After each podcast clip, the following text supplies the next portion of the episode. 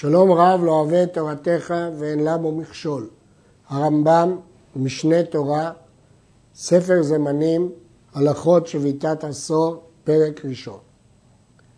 את דיני יום הכיפורים ניתן לכלול בשלושה, מצוות התשובה, עבודת בית המקדש ביום הכיפורים, שעיקרה עבודות כהן גדול, ומצוות השביתה ממלאכה ועינוי על כלל ישראל. את מצוות התשובה כלל הרמב"ם בהלכות תשובה. את עבודת כהן גדול הכניס לספר עבודה תחת הלכות עבודת יום הכיפורים. ואילו בהלכות שביתת עשור כלל את השביתה מעינוי, מאכילה, דהיינו את העינוי, ואת השביתה ממלאכה. רואים כאן את כוח הסדרנות המופלא של הרמב"ם. יש בכללן ארבע מצוות, שתי מצוות עשה ושתי מצוות לא תעשה, וזהו פרטן. לשבות בו ממלאכה, מצוות עשה. שלא לעשות בו מלאכה, מצוות לא תעשה. להתענות בו, מצוות עשה. שלא לאכול ולשתות בו, מצוות לא תעשה. בהמשך דברינו נעמוד על השאלה היכן בדיוק מופיעה מצוות לא תעשה שלא לאכול ולשתות. הרי כתוב רק מצוות עשה, והניתם את נפשותיכם. אלא שהרמב"ם בספר המצוות מסביר שהיות ויש עונש, כרת, אין עונשין, אלא אם כן מזהירין, ולכן ברור שיש לאו שלא לאכול ולשתות. וביאור כל המצוות האלו בפרקים אלו. פרק ראשון, מצוות עשה לשבות ממלאכה בעשור לחודש השביעי, שנאמר שבת שבתון הוא לכם. וכל העושה בו מלאכה ביטל מצוות עשה ועבר על לא תעשה. שנאמר, ובעשור וכולי, כל מלאכה לא תעשו. אם כן מפורש דין עשה לשבות, שבת שבתון, ודין לא תעשה, כל מלאכה לא תעשו. אני רוצה להעיר דבר חשוב, שמצוות השביתה יעשה, למרות שהתוכן שלה הוא אי עשייה. מה פירוש לשבות? לא לעשות מלאכה. בכל אופן, כיוון שזה יצא בלשון עשה, שבות, שבת שבתון, הוא נחשב למצוות עשה. ומה הוא חייב על עשיית מלאכה ביום זה? אם עשה ברצונו, בזדון, חייב כרת, ברצונו ולא באונס, בזדון ולא בשגגה, חייב כרת, ואם עשה בשגגה, חייב קורבן חטאת קבועה, כלומר לא קורבן עולה ויורד, אלא חטאת קבועה. יש להדגיש את ההבדל בין שבת ליום הכיפורים, שבשבת חייבים סקילה וביום הכיפורים כרת. כל מלאכה שחייבים הזדונה בשבת סקילה, חייבים הזדונה בעשור, כלומר ביום הכיפורים, כרת. וכל שחייבים עליו קורבן חטאת בשבת, חייבים עליו קורבן חטאת ביום הכיפורים. וכל דבר שאסור לעשותו בשבת, אף על פי שאינו מלאכה, כל הדוגמאות של הגזרות שלמדנו, אסור לעשותו ביום הכיפורים. ואם עשה, מקין אותו מכת מרדות מדרבנן, כדרך שמקין אותו על השבת. וכל שאסור לטלטלו בשבת, מדין מוקצה, אסור לטלטלו ביום הכיפורים. וכל שאסור לאומרו או לעשותו לכתחילה בשבת, כמו שלמדנו בסוף הלכות שבת, כך אסור ביום הכיפורים. נשים לב איך במתק לשונו הרמב"ם כלל פה לחלקים את כל מה שאסור בשבת. כללו של דבר, אין בין שבת ליום הכיפורים בעניינים אלו, אלא שסדון מלאכה בשבת בסקילה וביום הכיפורים בחרד. הרמב"ם הדגיש את הביטוי בעניינים אלה, ובהמשך נראה למה הכוונה. נשים ליבנו שכל ארבע המצוות שאנחנו עוסקים בהן כאן הם רק מדין שביתת עשור. כמובן שיש מצוות תשובה ובהלכות עבודת יום הכיפורים, מצוות עבודת יום הכיפורים, אבל בהלכות שלנו רק שביתת עשור. ג' הלכה ג' היא חריג למה שאמרנו קודם. ומותר לקנב את הירק ביום הכיפורים מן המנחה ומעלה. ומהו הכינוב? שיסיר את העלים המעופשות ויקצץ השאר ויתקן אותו לאכילה.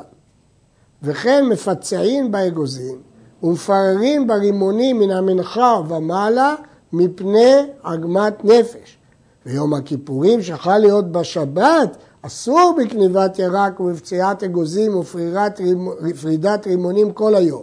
כבר נהגו העם בשנער ובמערב שלא יעשו אחד מכל אלו ביום הצום, אלא הרי הוא כשבת לכל. ובכן, כאן ישנה, כאן ישנו מעשה שהיו צריכים לגזור עליו, כי הוא שבות. השבות למשל של כינוב ירק, שהוא דומה לבורר, הכינוב של פציעת אגוזים, שזה דומה לטוחן, כל הדברים האלה בשבת אסורים משום גזרה, אבל ביום הכיפורים התירו אותם מן המנחה ולמעלה מפני עגמת נפש. מה פירוש מפני עגמת נפש? שלא תאגם נפשו של אדם שהוא צריך את הסעודה, אבל רק לאחר מנחה, ולא לפני מנחה, כדי שלא ייראה שהוא עושה את צורכי אכילה לפני מנחה. השבותים האלה שהתירו הם רק איסורי דה רבנן. ברור אם כן שלקנב עלים לפי הרמב"ם זה רק דה רבנן.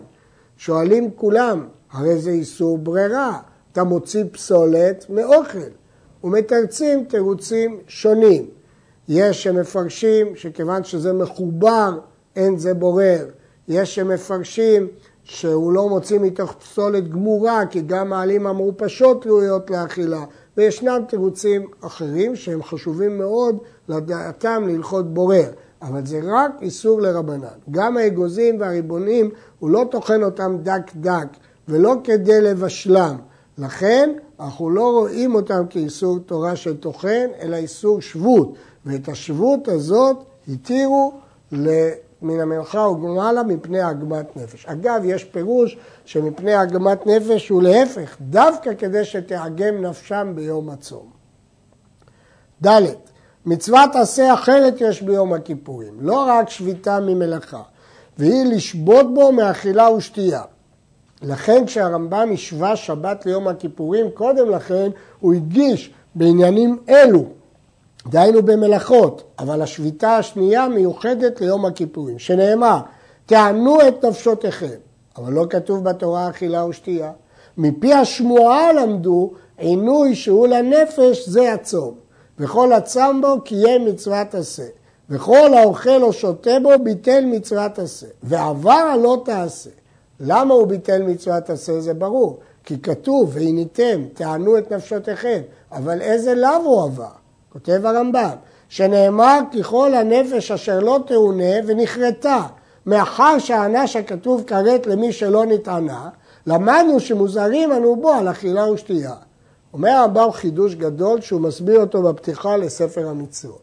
כיוון שיש עונש כרת, וזה לא כרת על עשה, רק פסח ומילה זה כרת על עשה. פה זה כרת על לא תעשה. כיוון שזה כרת הלא תעשה, אין עונשין אלא אם כן מזהירים. ברור שיש לא תעשה. ואף על פי שלא מצאנו את הלא תעשה מפורש, אנחנו יכולים למנות את זה כלאו. כי ברור שאין עונשים אלא אם כן מזהירים. וכל האוכל או שותה בו בשוגג, חייב קורבן חטאת קבועה. ה' hey, וכן למדנו מפי השבועה. כמו שלמדנו מפי השמועה שעינוי זה הצום, למדנו שאסור לרחוץ בו או לסוך או לנעול את הסנדל או לבעול.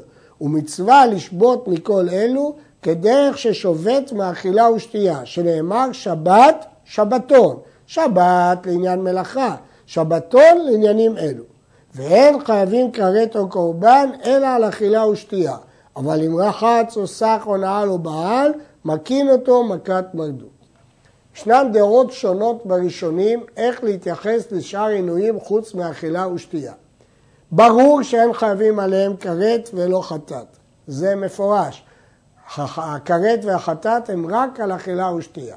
אבל האם שאר העינונים הם מהתורה או מדברי סופרים, מדרבנן?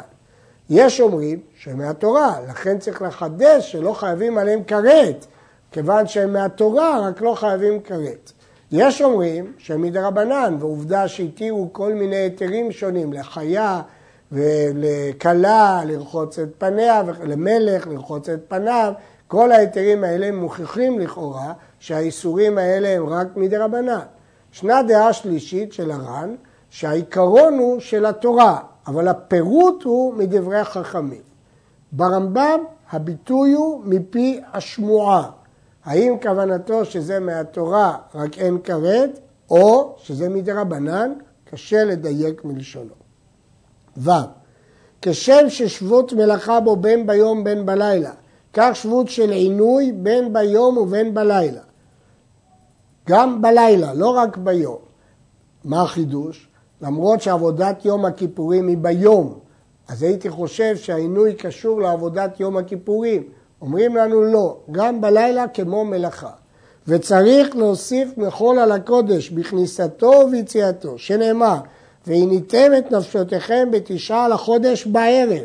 כלומר, התחל לצום ולהתענות מערב תשעה הסמוך לעשירי, וכן ביציאה שוהה בעינויו מעט מלילי אחד עשר, סמוך לעשירי, שנאמר מערב עד ערב תשבתו שבתיכם. הרמב"ם פוסק את דין תוספת עינוי יום הכיפורים. המגיד משנה העיר, הוא לא פסק תוספת לעניין מלאכה, לא בשבת ולא ביום טוב, אבל לעניין עינוי יום הכיפורים הוא פסק. מניין? כתוב בתשעה לחודש בערב, וכי בתשעה מהמטענים, ולא מעשרה מטענים, אלא להוסיף מחול על הקודש. וכן ביציאה, שוהה מעט, הרמב"ם לא קבע זמן לתוספת, שוהה מעט, בכניסה או ביציאה. נשים שאוכלות ושותות עד שחשיכה, והן אינן יודעות שמצווה להוסיף מחול על הקודש, אין ממחים בידם, שלא יבואו לעשות בזדון, שהרי אי אפשר שיש שוטר בבית כל אחד ואחד להזהיר נשיו, והנח להן שיהיו שוגגים ואל יהיו מזידים וכן כל הדומה לזה. הכלל הוא שמוטב יהיו שוגגים ואל יהיו מזידים זה בדבר שאפילו שדינו מהתורה. היות והוא לא מפורש בתורה, כאן חל הכלל של מוטב יהיו שוגגים ואל יהיו מזידים. למרות שתוספת שבת, ותוס... למרות, שתוספת, סליחה, למרות שתוספת עינוי ביום הכיפורים הוא מן התורה, כיוון שהוא לא מפורש בתורה, לכן חל על זה הכלל, מוטב יהיו שוגגים ואל יהיו מזידים.